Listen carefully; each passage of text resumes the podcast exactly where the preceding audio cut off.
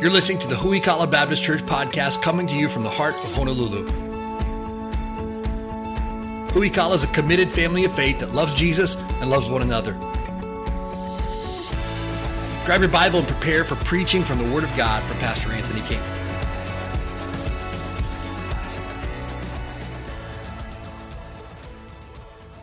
Grab your Bibles, turn to the book of Ephesians, chapter number 5 this morning, if you would. Uh, we're continuing our series entitled Alive Together. We've been going through since the beginning of the year, just verse by verse, through the book of Ephesians. And today we find ourselves at the beginning of uh, Ephesians chapter number 5. Uh, if you missed any of the messages so far, get caught up on our website. The last two weeks have been really heavy messages. Uh, last week we took a look at the assurance of our salvation, how salvation is only available through Jesus Christ alone and only through uh, faith and repentance. Uh, and so we took a look at that last week and how we can know for sure that we're saved. The week before that, we took a look at uh, sexual immorality and how the Bible says to run from that. If you missed those messages, get caught up on our website at huikala.org. Today we're taking a look at, last week was walk in assurance. The week before that was walk in purity. This week we're taking a look at walking in the light. Ephesians chapter 5 is where we find ourselves this morning. We're going to start in uh, verse number 5, uh, sorry, verse number 1, just for the context of the passage. We're going to read down through verse number 14 this morning. Ephesians chapter 5, verse number 1. Be therefore followers of God as dear children, and walk in love, as Christ also hath loved us and hath given himself for us an offering and a sacrifice to God for a sweet smelling savor. But fornication and all uncleanness or covetousness, let it not be once named among you as become a saints. Neither filthiness, nor foolish talking, nor jesting, which are not convenient, but rather the giving of thanks. For this you know that no whoremonger, nor unclean person, nor covetous man who is an idolater hath any inheritance in the kingdom of God. Let no man deceive you with vain words, for because of these things cometh the wrath of God upon the children of disobedience. Be not therefore partakers with them. For you were sometimes darkness, but now ye are light in the Lord. Walk as children of light. For the fruit of the Spirit in all goodness and righteousness and truth, proving what is that good and acceptable unto the Lord. And have no fellowship with the unfruitful works of darkness, but rather reprove them. For it's a shame to even speak of those things which are done of them in secret. But all things that are reproved are made manifest by the light. For whatsoever doth make manifest is light. Wherefore he saith, Awake thou that sleepest, and arise from the dead, and Christ shall give thee light. Light is an interesting thing for us. Light is one of the things that we use to determine what our days look like. It separates nighttime from daytime you ever fallen asleep to take a nap in the afternoon and you wake up and it's pitch black in the house and all the lights are out and it's dark and you're like, what just happened? Uh, you're like, is it 2 o'clock in the morning? Only to find out it's probably only 6 o'clock or so. Sometimes I've slept till like the next day and you're just like, what on earth just happened? And light is one of those things that we use to differentiate uh, what's going on with life. Uh, light is unique in the fact that uh, it brings us comfort, uh, whereas darkness sometimes brings fear. Uh, if you're on a dark street late at night by yourself, you might have fear, but if you uh, have a little bit of light there, it brings you a little bit more comfort. Uh, and uh, we uh, are a van. Our kids like to eat in our van all the time. And if you have kids, you know the kids don't always clean up after themselves, and you find fries inside cracks of seats and stuff like that, and uh, gummy worms that are like permanently meshed to the seat, and you can't get it off, and things like that.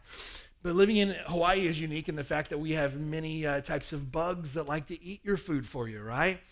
But the awesome thing about Hawaii is that most of those bugs don't come out until it's nighttime, right?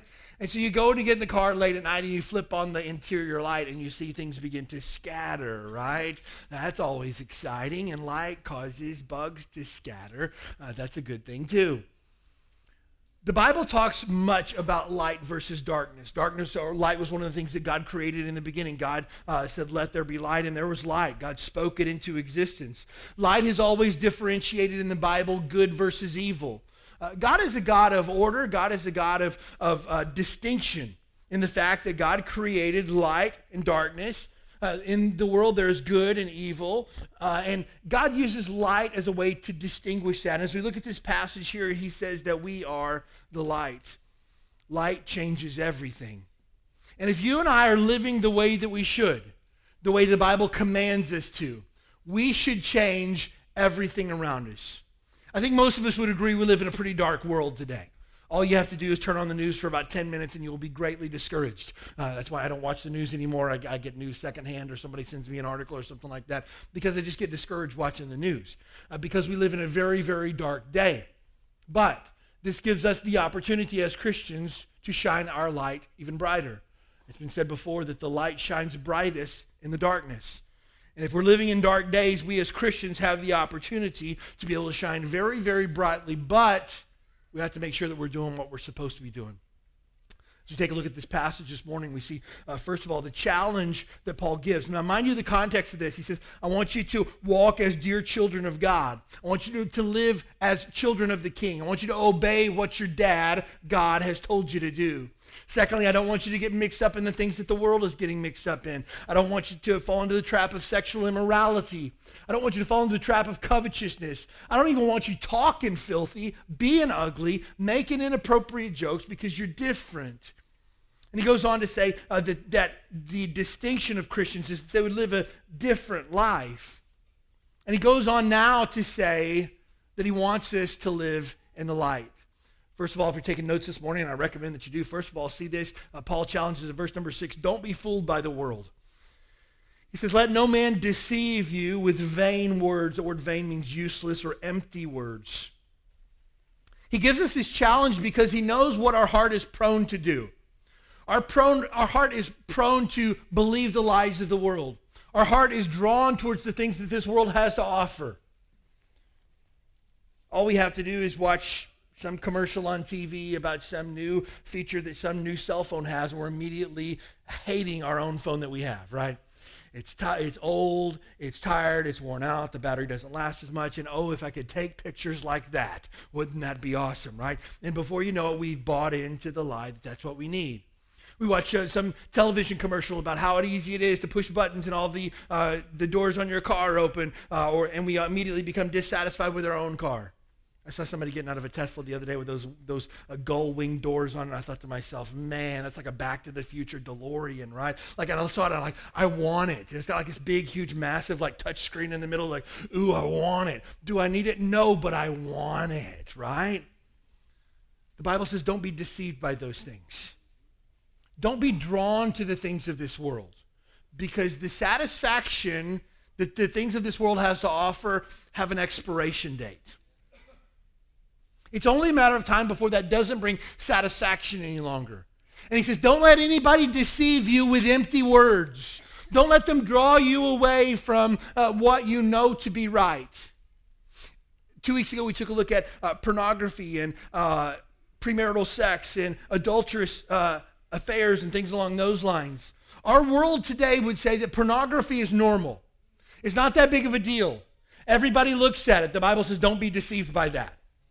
Don't be deceived by it. It's a lie. It's a trick. It's a trap. Our world today would say you don't have to marry somebody. You just have to be in a really committed relationship to each other. You can move in together. You can have joint bank accounts. Uh, just, just do things. Try it out for a little bit and see how it works for you. And then you can, if you decide later you want to be married, but you probably shouldn't because marriages fail, right? That's what our world says. You could try it if you want to. And we've bought into that. The Bible says, don't be deceived by that. Well, Christians, you know, we can't live the way the Bible says to. We just have to kind of do our best every day. You know, the Bible is pretty strict in the way that it asks us to live, and uh, it can be constricting in our lives and keep us from having fun. You don't really have to live that way. The Bible says, don't be deceived by that kind of talk. You've been called to be different. And if our world is dark, and I think we would all agree that it is, then somebody needs to shine a really, really bright light during these times. Not just gripe that it's dark. I'm grieved with Christians who just want to complain about the state of society today, but they have no desire to be part of the light. I'm grieved with Christians who think that we can elect people into office that will fix the darkness for us, but don't actually want to be a part of the light. That's a problem. You know what the Bible says? Don't be tricked by that. Don't be fooled by that. You're different. You're distinct. Don't be sucked into the way the world wants to lead you. Because here's the thing there's no joy in what the world has to offer. There is one source of joy, and there's only one, and that is God Himself, is the source of all joy. God has given us his son Jesus, in whom we find great joy. He's given us his Holy Spirit. If you're a child of God here today, you have the Holy Spirit residing inside of you, and there's a source of joy there. The fruit of the Spirit is love and joy. First two fruits right there. But what the world has to offer, there's no joy there. There might be fleeting happiness for a very brief period of time, but again, it comes with an expiration date. It's only a matter of time before that, that exciting, shiny thing, that new relationship that you're in, the uh, shine begins to wear off of it. And the Bible says, don't be deceived by that. There's no joy that's found there, there's no hope that's found there either. Our source of hope is found in God and God alone. God gives us the promises of His Word as a place that we can find hope. But the world has no hope to offer. You see, all the ho- hope that the world can muster up is in people, movements, political action parties. We're not going to see change there. It requires Christians to go back to our source of hope. God is our source of not only temporary hope in this world that we live in today, but He's the source of our eternal hope. I not only have hope for today and tomorrow, but I have hope for all of eternity because of what God has done for me. And the type of hope that we speak of in this case here is not like a wish. It's not like, I hope I get this Friday off. I hope my wife doesn't make me go shopping on Friday. That's not the kind of hope that we're talking about there. That's like a wish. Funny story in our house, I'm usually the guy who's like, we should totally go to the store today. And my wife's like, it's crazy out there. Like, let's go be crazy. Uh, and so I'm usually the one that ropes everybody into that. Uh, but um, the idea of hope in this case here, when the Bible speaks of hope, this is not like a wish, like I hope things get better or I hope that doesn't happen. The biblical idea of hope is a, a committed faith in God based on his character. I can trust in God knowing that He's going to take care of all this because He is faithful, because He has a track record of faithfulness, because of the promises of His Word. I have a sure hope, the Bible says, that's steadfast in the person of Jesus Christ. The world offers no hope. The world wants to rearrange things for a short period of time until they decide to move on to the next thing. God's word has stood for generations. It stood for thousands of years. It's faithful, it's true, and you can find hope there. But here's the really, really important part about what the world has to offer and why we shouldn't be deceived by it. Because everything that the world offers, the only thing that is found there is wrath. You say, well, that's a pretty heavy word. Look at verse number six and see what it says. Let no man deceive you with vain words, for because of these things cometh the wrath of God upon the children of disobedience. Let me help you with something this morning. The children of disobedience is us. If you have a heartbeat here today, you are part of the group that is referred to as the children of disobedience.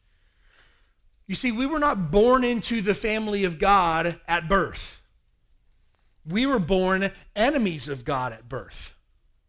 We were not born into becoming the children of God at birth. We were born, as the Bible says, Jesus said to the Pharisees, if you're of your father, the devil. The idea that all creation is part of the family of God is not a biblical idea. That's a empty word promise that the world has to offer. You see, you and I are born because of our sin at odds with God. The Bible says that we come forth from our mother's womb speaking lies that every single person in this room, from the very first moment that you could, you have sinned against God. Not just once or twice. This is not that thing that you did that one time in high school that you were, wish you hadn't done. It's not that one night in college where you messed up and you should have made a better decision. This is every single day your heart is drawn away from God towards the things of this world because it's woven into your DNA. Because the Bible says one man sinned, and that was Adam in the Garden of Eden. And because of that, sin has passed upon all men, for all have sinned. So today, you sit in a room full of sinners. You say, well, you can't call me that. I'm calling myself that. We're sinners. We've broken God's law. The Bible says that there's none righteous, no, not one. And here's the, the, the, the, important part of the matter the wrath of God is upon all the children of disobedience. What that means is one day when you die and I die, we're going to get what we have coming to us. And that's the wrath of God. The wrath of God will be poured out for all of eternity in a place called hell. And for those that die in their sin, to pay for your sin because you are a child of disobedience. God's wrath will be poured out forever in a place called hell where you'll be separated from God, and there's no getting out of that. Every person in this room has earned themselves a one way ticket to hell. That is what the Bible says. But here's the best news you'll ever hear in your entire life. I promise you this God loves you so much that he doesn't want you to go to hell, that he sent his son Jesus to die in your place so that you can be forgiven of your sins and not be a child of disobedience, but become a child of God. That's the best news ever. That Jesus came and died in your place. We're getting ready next week to, to uh, kick off our Christmas celebration here at Call It. Uh, for those of you that have been waiting for months, next week is Christmas music, okay? Just so you know. My daughter's been playing Christmas music for like the last six weeks and it's driving me bananas. But why do we celebrate Christmas? Why is it such a big deal? Because God became a man and he came to us. That's a big deal, first of all. But why did he come to us? He came for one particular purpose to die for our sins. That's what makes this the great, greatest news you'll ever hear in your life. That you don't have to go to hell. You don't have to have the wrath of God poured out on you for all of eternity because Jesus died in your place. But you got to make a decision for yourself. You must make a decision. I put my faith in Jesus Christ as Savior, as the payment for my sins. And I'm turning away from my sin and I'm turning to Jesus. And the Bible says, if you're willing to do that, that you can be saved. With the heart man believeth, when the mouth confession is made unto righteousness. That if you believe in your heart that Jesus Christ is the Savior of the world, that He died for your sins, and you turn today from your sins and turn to Jesus, the Bible says you can be saved today. But let me just tell you this. If you are not a child of God, you're a child of disobedience. And if you're a child of disobedience, the wrath of God will be poured out on you for all of eternity. I know this is not a popular thing to say. I know some of you might feel a little bit uncomfortable that I'm saying this, but I'm going to shoot you straight from the Bible. Here's the thing. If you went to the doctor and the doctor knew you had cancer and he just pats you on the head and tells you that you're okay, just go home and try to do better, he wouldn't be doing you any favors. If you come to a place where the person who is preaching from God's word knows that someone in this room might be on their way to hell, I would be doing a great disservice to just say, hey, go out and try to do better this week. I'm going to shoot you straight.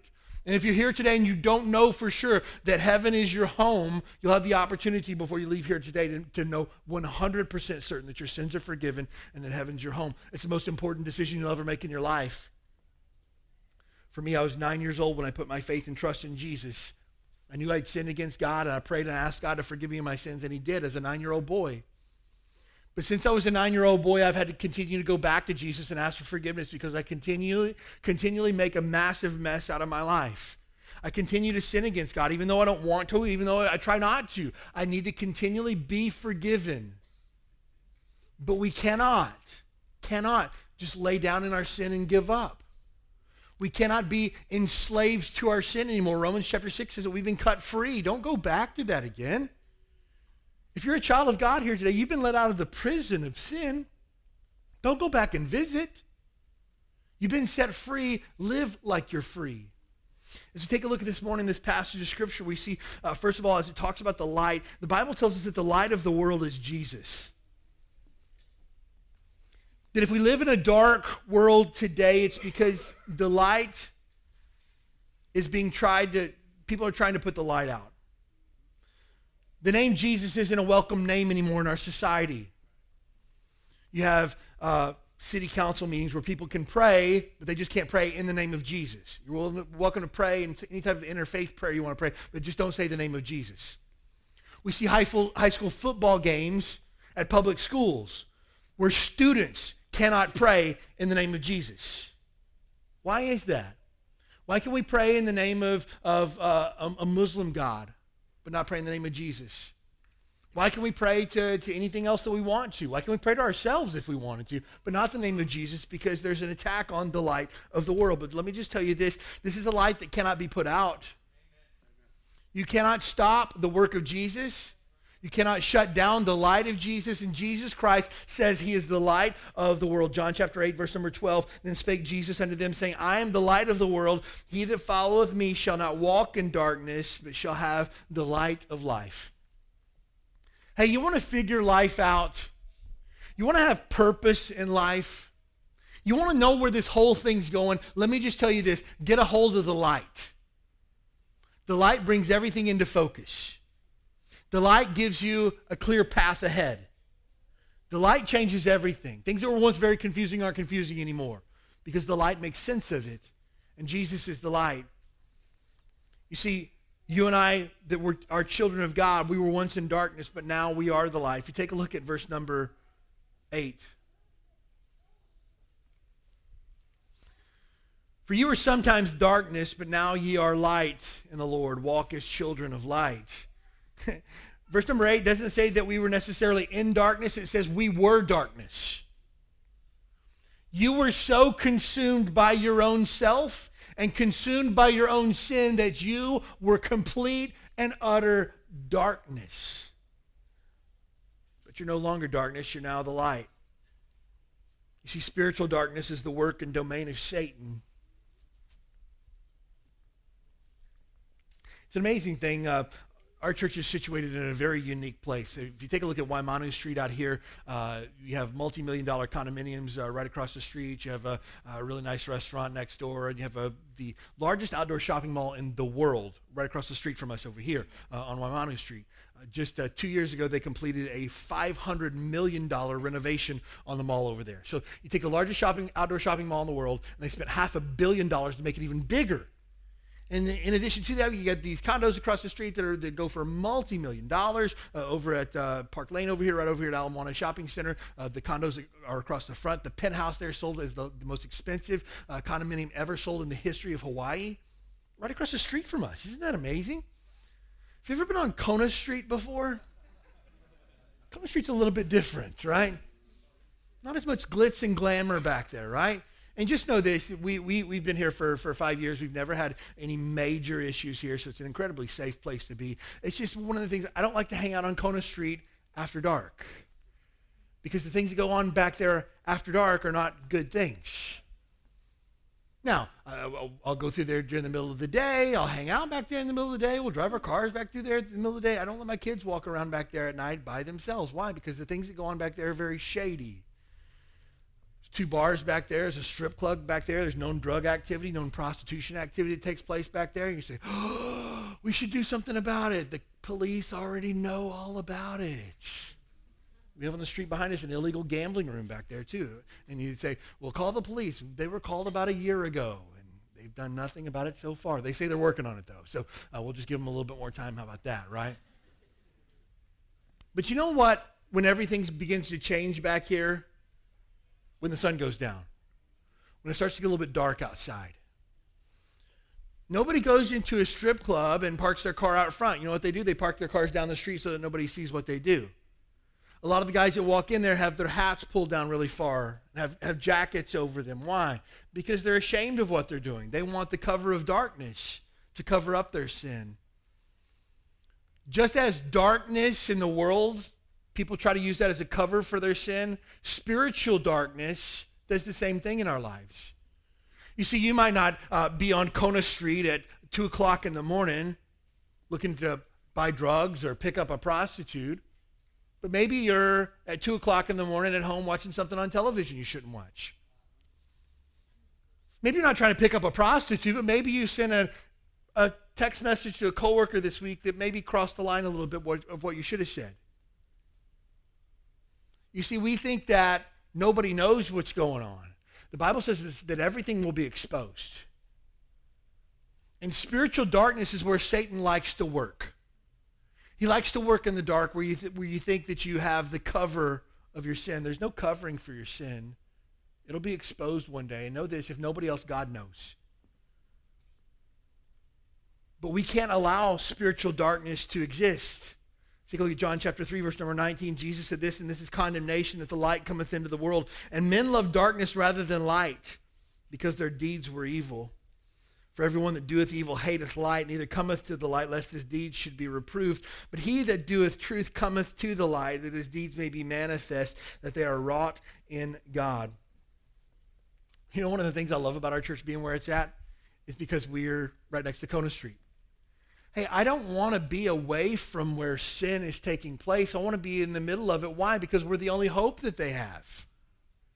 I hope that some guy at 2 o'clock in the morning st- stumbles drunk out of a bar and looks up and sees a sign for a church. I hope that. That would be a really, really good thing.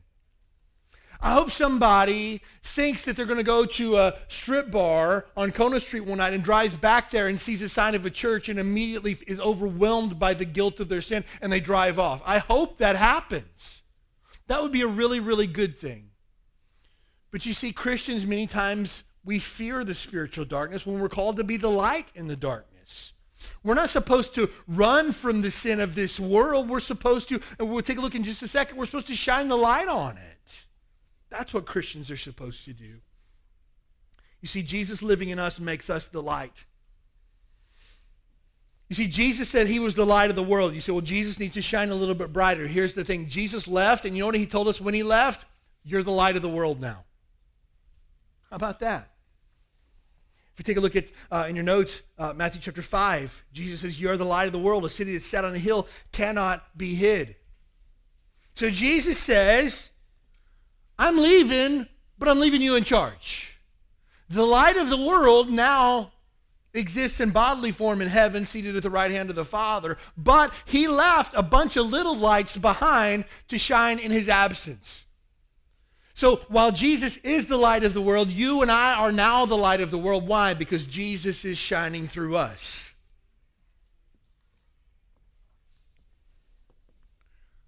Take your index finger and stick it up in the air. Go around in a circle like this. How many of you know what I'm getting ready to say? This little light of mine, I'm going to let it shine. This little light of mine, I'm going to let it shine. Stop. Look at your neighbor. Do they have their light up? If your neighbor doesn't have their light up, look at them and go, Really? Let's try this again. This little light of mine, I'm going to let it shine. This little light of mine, I'm going to let it shine, let it shine, let it shine, let it shine. Don't let Satan it out. I'm going to let it shine. Don't let Satan it out. I'm going to let it shine, let it shine, let it shine, let it shine. Let it shine till Jesus comes. I'm going to let it shine. Let it shine till Jesus comes. I'm going to let it shine, let it shine, let it shine, let it shine. Now think about this for a second. Keep your light up for just a second. If we take these lights tomorrow, wherever you go, to your workplace, and you let it shine at your workplace, do you think it'll be a little bit brighter there? I think so. We got maybe, I don't know, 150, 175 lights up. If we take those out into our city this week and just let them shine this week, it's going to be a little bit brighter. You say, well, I can't let my light. Keep your lights up. I see some of you putting your lights down. Keep it up. I ain't done yet. Here's the thing. You say, well, I can't let my light shine. My arm's getting tired just holding my hand up in the air, right? It's not about what you can shine. It's about Jesus shining through you. I'm not trying to show people how great Anthony is this week. I'm trying to show people how great Jesus is this week. I'm not trying to point people to Anthony this week. I'm trying to point people to Jesus this week. And I'm letting the light shine through me. Okay, you can put your lights down now. Thank you. You're so nice. But here's the thing every light needs a power source. You got to have it. Nothing more frustrating than to pull a, a flashlight out of a, a drawer and you go to hit the button and it doesn't work. And then let me ask you this who really has like C batteries sitting around the house? Nobody does. Those that prepared for the last hurricane still have C batteries, right? Other than that, you didn't have them before that. Why don't, why don't most flashlights take double A's? I don't know. I got, I got a ridiculous amount of double A's. I have no C batteries whatsoever, and I never have them when I need them. I even bought, bought a really cool flashlight. I'm a flashlight guy. Uh, I like buying flashlights. I, I, found, I found this flashlight uh, on the internet. It's 2,200 lumens. We're talking like it's like a torch, like a flamethrower, right? And so I was so excited. I ordered it. I had to order it from China. It took forever to get here. Oh, it took forever. And then finally I get it. I, I can't wait. I'm excited. I take off the top. I go to put my batteries in, and the batteries don't fit. I was like, what the world? And so then I look and realize that it doesn't take double A's. It doesn't take A's, B's, C's, anything like that. It takes 18650 lithium ion batteries. What is that? Who has those? And so I think to myself, I don't have 18650. So what do I do? I do what everybody does when you don't have what you need. You go on Amazon, right? And I go, I just order my stupid batteries then for my, for my torch that I got, right? And so I get my batteries loaded up in my car to get the rechargeable ones. I get a really good deal on them. And so I go to add them out. I go to check out, and it tells me this can't be shipped to your address, right? Why? Because you can't ship lithium batteries to, to Hawaii anymore. Great. So what do I have? I have this really awesome flashlight. 2200 lumens. It's like a torch. It's like a flamethrower, right? Guess what? It has no batteries. You know what good it is? None. None. It's, it looks great. It looks awesome. And like you go to push the button on it, and like you're all excited, like you like stand back to push the button on it, and nothing happens. Why? It has no power. You and I, if we're not connected to the power source, we have no light this week. But you see, if Christ is at work in me, I've got all the power that I need. I got all the light that I need. But when I'm disconnected from the power source, my light's really weak, dim, or non existent. We have to stay connected to the power source. Jesus is the light of the world, but we are the light now. You see, walking in the light gives us fellowship with Jesus and other believers.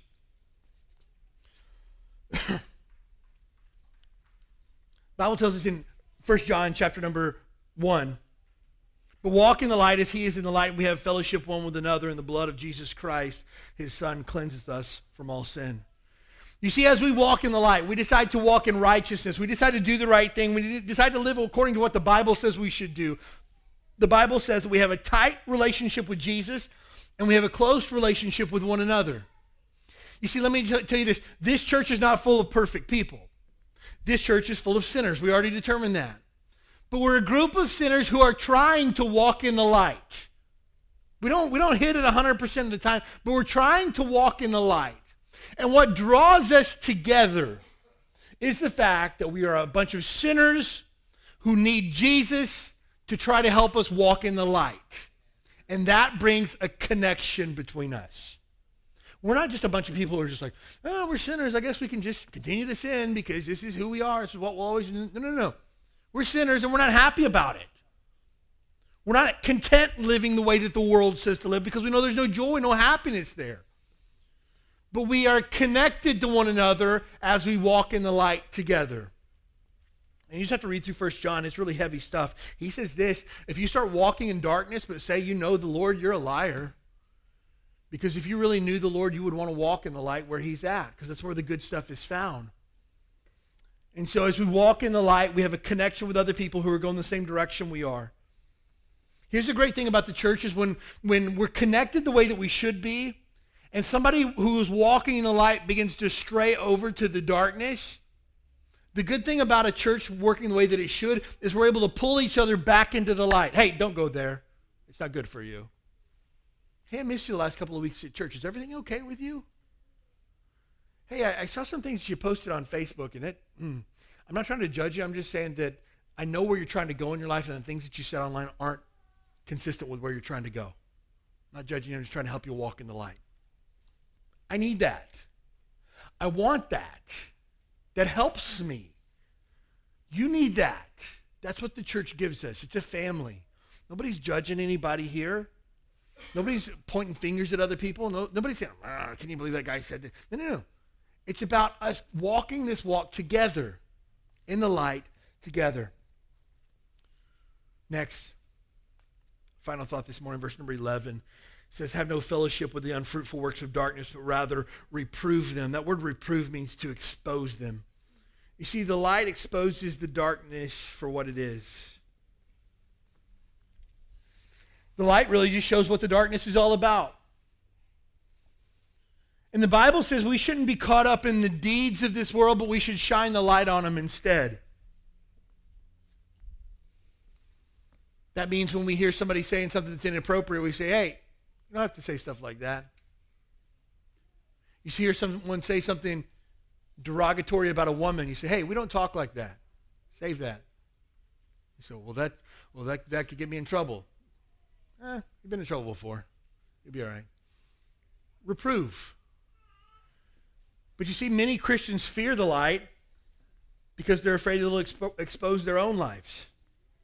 You know what I found oftentimes when talking with people about sharing their faith? I say, number one reason why people don't share their faith is somebody help me with that.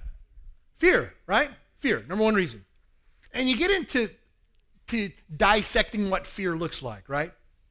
It's fear that fear of rejection, fear that I won't know what to say. But often one of the things that comes up is fear that I'll tell somebody something that I'm not doing myself. Then I want to tell people about this great Jesus who can deliver them from their sins and can give them a life of joy and, and peace that they've never had before. I'm going to introduce them to Jesus who died for their sins, but I'm still living in my own sin. But I still have a really foul mouth. But I still go out and get drunk from time to time too. But everybody knows that uh, last time we went on that work trip that I did some things that I shouldn't have done. So I can't really share my faith the way I want to because of the things that are in my own life. And many Christians fear the light because they're afraid of shining it on themselves. Hey, tonight we're going to take a look in from Second Corinthians how the Bible says that we should examine ourselves. We should check our own hearts. I should check myself to see if I'm walking the walk the way that I should. Self-examination is a really good thing. But here's the, it doesn't stop there. Because many times, most of us can agree that self-examination isn't always the best type of examination. Sometimes I need somebody else to examine me too. Hey, here's what I'm, I'm thinking of. What do you think about this? Maybe I should ask my spouse, hey, how do you think I'm doing in my role as a husband and a father? What are some things I could do better? Because many times we can lie to ourselves. You can't lie to, to the people you live with. They know. But don't fear the light because you're afraid of what it'll show you. You need to crave the light so that it can show you what you need to fix. So that now I can be more useful to Christ. Because I can now stand for truth because I've allowed truth to rule my own life as well. You see, we must live in the light if we're going to be the light of the world. If I'm called to be the light of the world, I've got to shine my light in ugly places.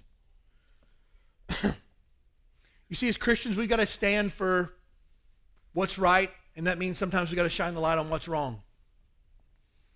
I, um, I'm grieved every time I hear of any type of act of violence against somebody. Every time that there's a, a shooting in a, a nightclub, a bar, a school, I'm grieved by that. And I think to myself, we as Americans, we're better than this, right? But for every news headline that runs of a mass shooting somewhere, we never hear about the other deaths that happened through drunk driving. Did you know that last year in America, 2017, there were 375,000 DUI deaths last year? 375,000. A thousand people a day are dying in America. Due to what? Alcohol. Are we outraged by this? No, we're not. We just say, oh, that's what responsible adults should be able to do. They should be able to, to, to, to do. Hey, I'm, I'm just going to stand here today and I'm going to shine a light on something that I'd say is a cancer in America. Simple as that. Hey, what about the 650,000 or so abortions that took place in America last year? Is anybody outraged by that? Or do we just say that it's a woman's choice? Do we just make that a political issue? Or should we as Christians shine a light on it? I'm not talking about making signs up and getting on TV and, and yelling at people and being ugly and throwing eggs and stuff like that. I'm talking about just speaking out and just saying, hey, this isn't right. I can't stand for this. Let me just say this. I'm embarrassed that we live in a country where people by the hundreds of thousands are dying due to alcohol. You want to talk about preventable deaths? Those were 100% preventable. You take a look at death by abortion, 100% preventable. We as Christians have to shine light on things like that. That's why I'm so grieved by the prostitution that takes place in our city. And again, you might say, oh, that's why I hate living in Hawaii. Hey, you go to any major city, they got major issues. Just know that.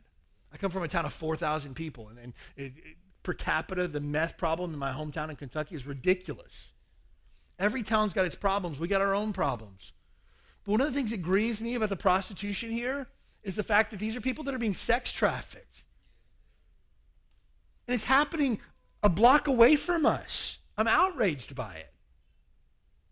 Angela and I last night we're driving home from somewhere. I forget where it was at. It was like six o'clock at night, and we see uh, we're in Waikiki. Uh, we're, we're, driving there. The uh, where Kalakaua crosses over to where uh, Ala Moana Boulevard starts. Uh, there at this, there's a 7-Eleven there, and we see a, a, a, pimp and a prostitute walking across the street together. And I look at that and I go, ah, I don't understand it.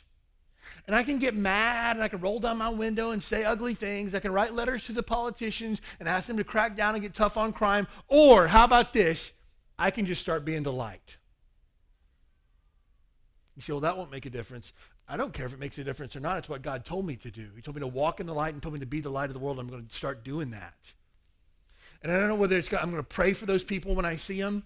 I don't know what we're uh, what we should do as a church to reach out to, to the, the bars and the strip clubs that are feet from our church, feet from where you're seated today. Seated today.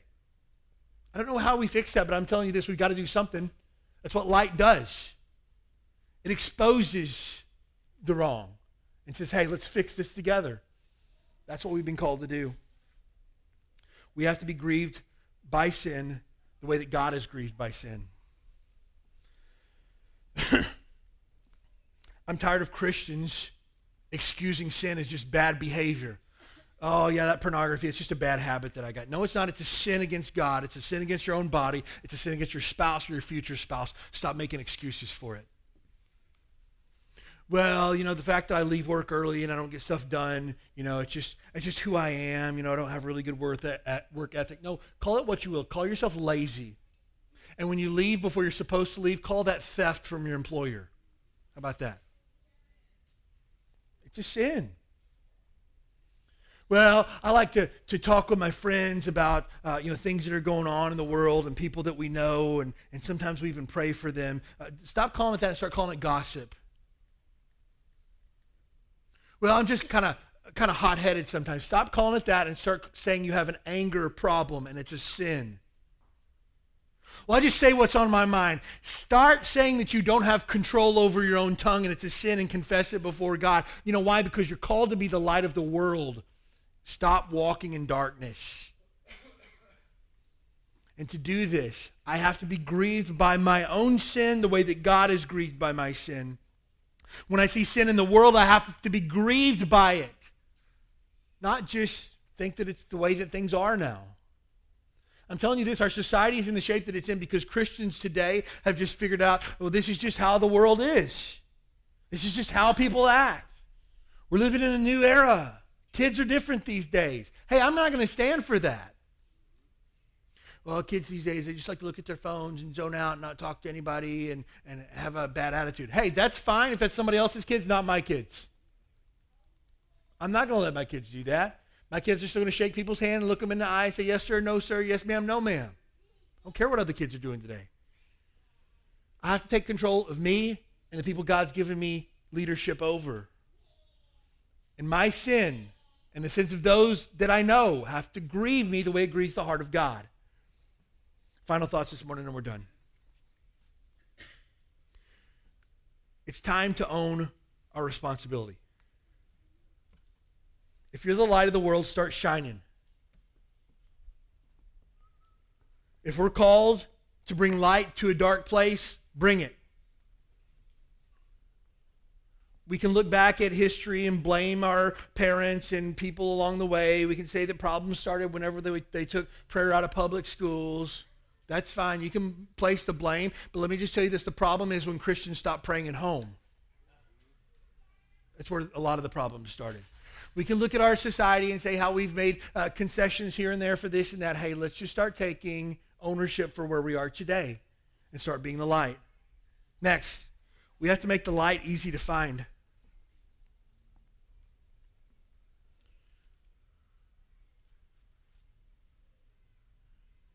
We have to let people know where they can find hope, where they can find joy, where they can find forgiveness, where they can find the best life that they could ever possibly imagine, where they can find eternal life, and we got to make the light easy to find.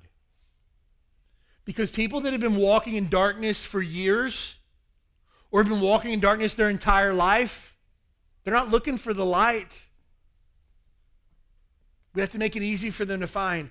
Uh, in your bulletin today, you should have gotten these uh, super cool uh, Christmas invites that we have. Some people go to church Christmas and Easter, and that's it. Guess what? We have the opportunity to capitalize on a time where we can invite people to church. I'm going to make the light easy to find this Christmas. Hey, we're having a, every Sunday morning at 10 a.m. We're celebrating Christmas, and then Christmas Eve, 6 o'clock, come bring the whole family. It's going to be an awesome time. Celebrate Christmas with us this year. I'm going to make the, the light really easy to find. Final thought. We must keep our life clean to keep the light shining brightly.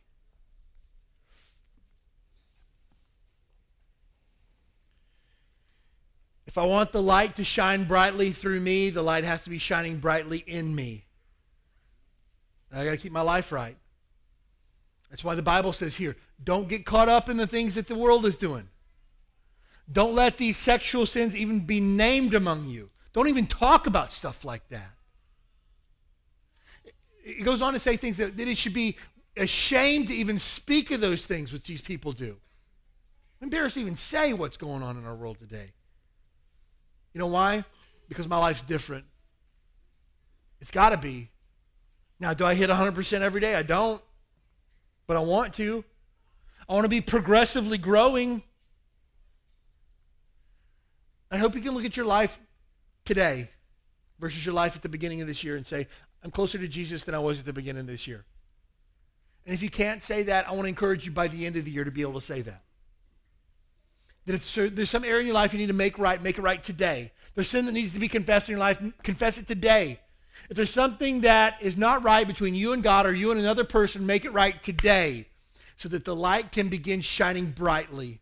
And I'm going to challenge every single person in this room today that during the Christmas season, let the light shine. I don't care what you do or how you do it, whether you bake cookies and take them to work, whether you uh, buy a gift for a neighbor. I don't care what you do. Let the light shine. This is Christmas. We get to tell people God became a man for the purpose of saving you from your sins. It's the best news we got. And it's an easy opportunity to let our light shine this year. Most important thing in the world, though, today is if you're here today and you don't know for sure that when you die, heaven's your home. Maybe there's never been a time in your life where you've put your faith in Christ as your Savior. You got no light to shine because you're still walking in darkness. Oh, you can try to do good things this Christmas season, but you're still walking in darkness. You need Jesus Christ as the source of light in your life. If you're here today and you don't know for sure that heaven is your home when you die, take care of that before you leave. We'll have an opportunity to do that at the end of the service today. Don't walk out those double doors without knowing for sure that your sins are forgiven and heaven's your home. For those of us that are children of God, though, the light of the world has come to live in you. It's your job this week to shine and to walk in the light.